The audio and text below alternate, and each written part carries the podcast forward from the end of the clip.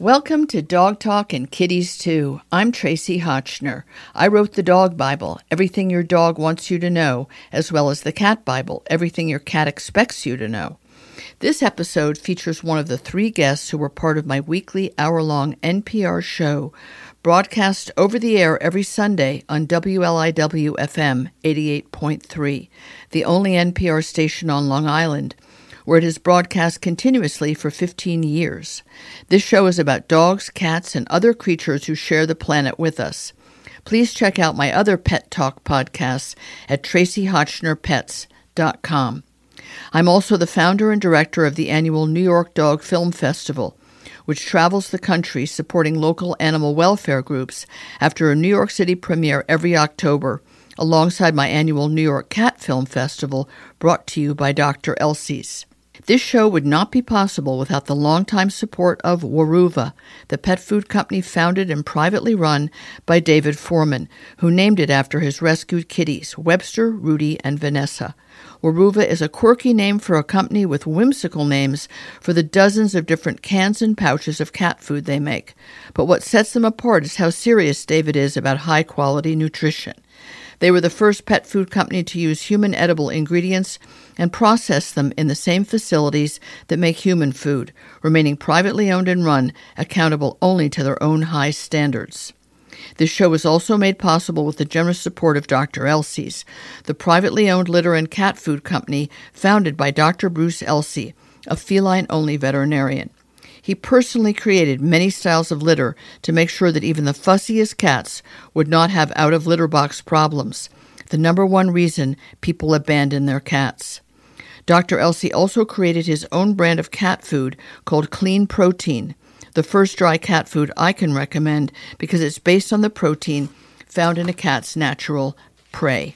I'm also grateful to Earth Animal, which is privately owned by Dr. Bob and Susan Goldstein, where they create holistic pet wellness products with an emphasis on their stewardship of the Pet Sustainability Coalition. Earth Animal makes a dazzling array of healing products for dogs and cats, as well as the innovative Dog Chew No Hide and the hybrid dry food Wisdom, which is sometimes all that my picky Weimaraner or Maisie will eat. I have a really unusual book and author today. One that I wasn't sure what it was going to be, but once I opened the first page, I thought, I love this book already, and I have to jump in.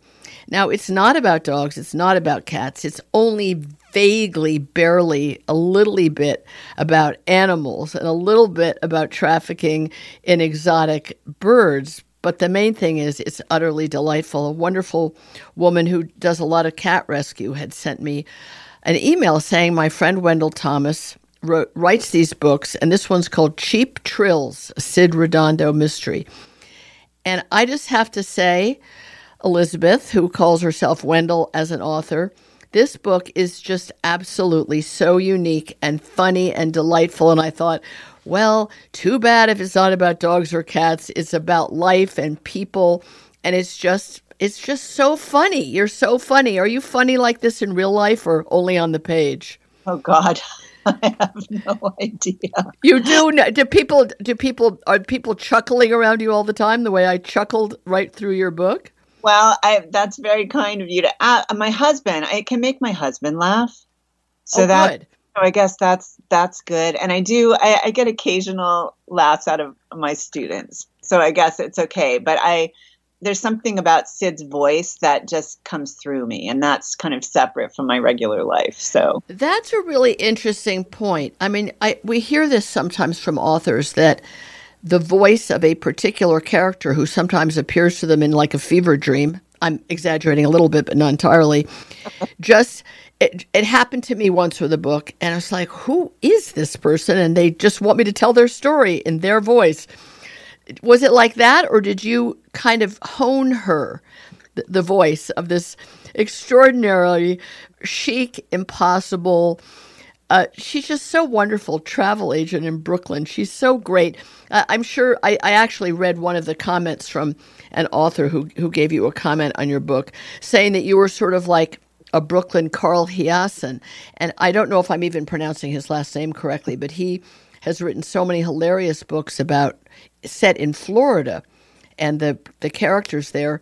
And yours are all in, pretty much invented by you. I'm sure Brooklyn has many interesting characters, but I don't know if there's bars the way there's bars in Cheap Trills. I mean, are there? Are you a Brooklynite or did you invent um, I that? Spent, I spent some time in Bay Ridge, which is where Sid is from, and the the neighborhood embraced me in such an amazing way that they gave me all their secrets, and um, so and the the series is set in 2006 2007 so it was a little less you know built up than it right. is but i um but i cannot tell you how lovely everyone was there and they really gave me a sense of the neighborhood. And, and the funniest thing that I found was when I went into um, the bookstores, the women said, you know, we, we can't go anywhere quickly because if we're going to the dry cleaners or the grocery store or wherever we're going, we'll see at least like 10 people. Wow.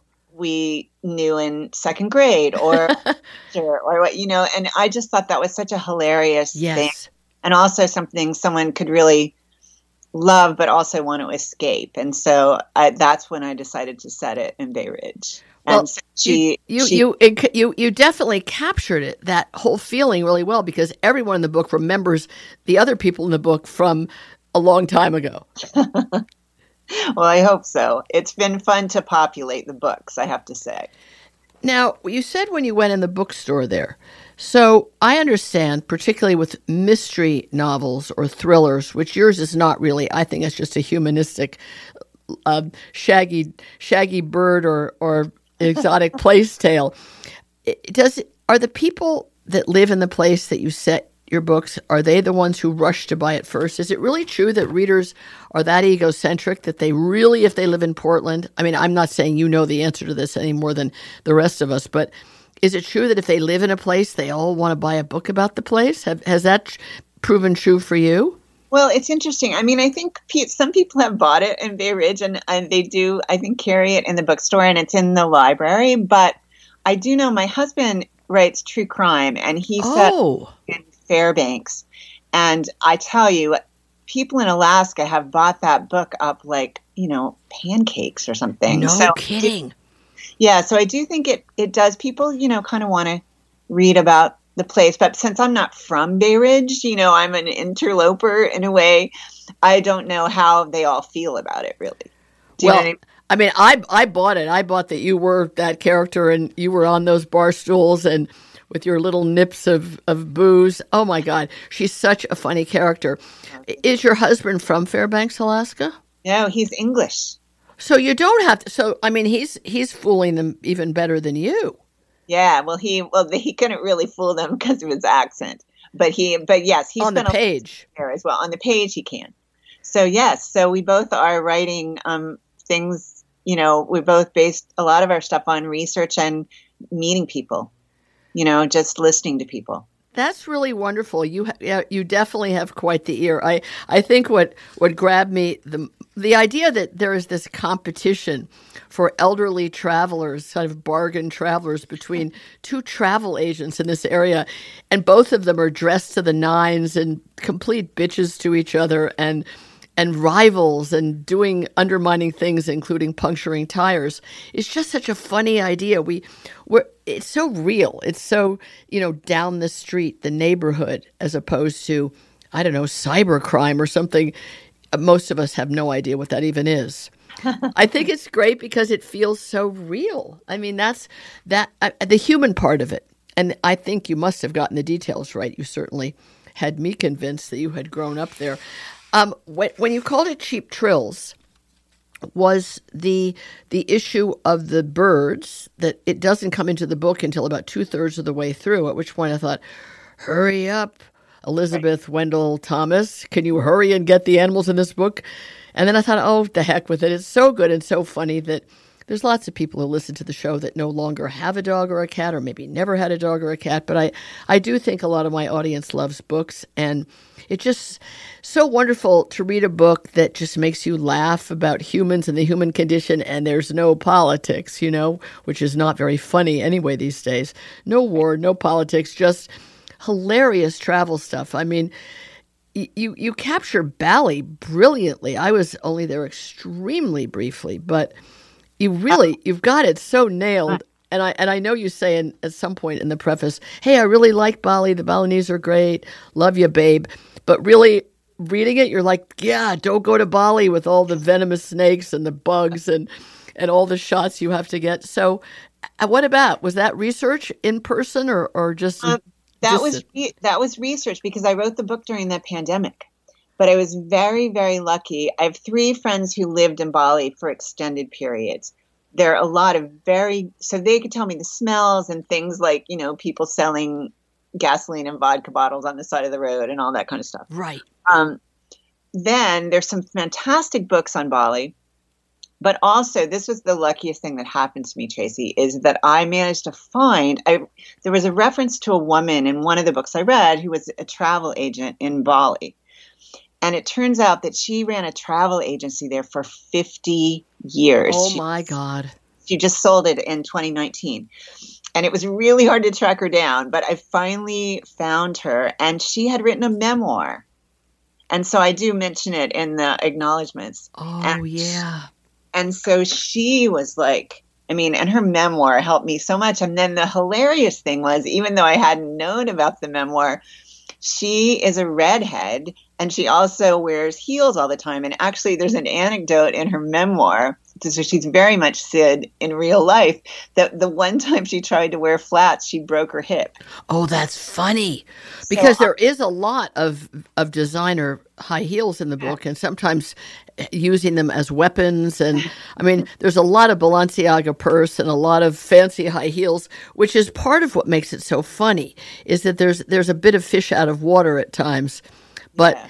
but that's part of you know life. You see people dress certain ways or behaving certain ways, and you think you can make a an assumption about them that isn't necessarily uh, logical. I, I there there's something about I don't know. The first line in the book is "Eat, pray, barf."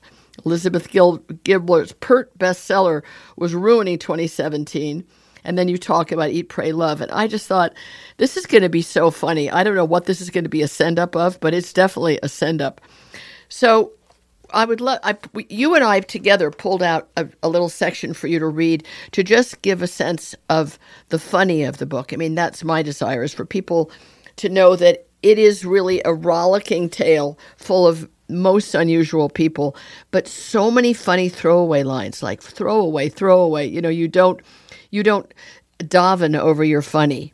You just throw it in there and move right along. And I guess that's what's really great about humor when it's not there's not a ba ba ba ba boom, right? It's just it's just woven right no, through it. I mean, I think the best humor, and this is also just if you look at Lucille Ball or whatever, it's just she's totally serious in everything that she's doing. You know what I mean? And well, that's a good point. Yeah. Jokes. And so I think for Sid, Sid is very serious about saving animals, about rescuing her clients, about, you know, all of that. But I think that it's the way that she goes about it where I'm able to, you know, kind of inject the humor, I think. Yeah, that voice that, that, that talks through you or that once you let her loose, she just, she just went on a rip, didn't she? yes, she did. All right. So set up this, this little segment or at least give a sense of where and why we are. Okay, absolutely. So at this section, little section I'm going to read, Sid has wound up in the West Bali National Park.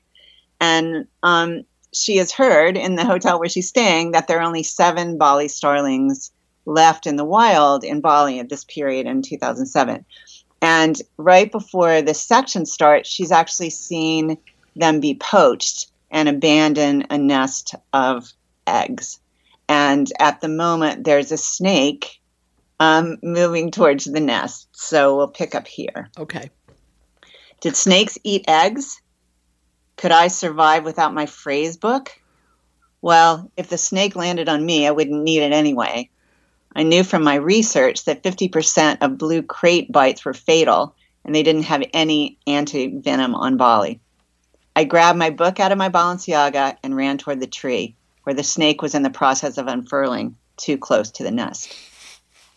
I had spent so much of my youth being chastised for throwing like a girl that I had, much to my brother's shock and chagrin, gone to softball camp. I lifted my arm, sighted my prey, and hurled my entire collection of facile and overused Indonesian phrases at him. I heard a loud thump, and then a more alarming scramble in the leaves near my feet, along with an extended hiss reminiscent of Kaa in the Jungle Book. The snake regarded me. I stayed completely still, but tried to give it the look Sister Ellery had given me when I talked in algebra. It inched forward.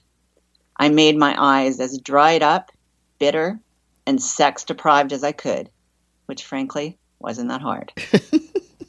it curled backward and eased away from the banyan tree and from us.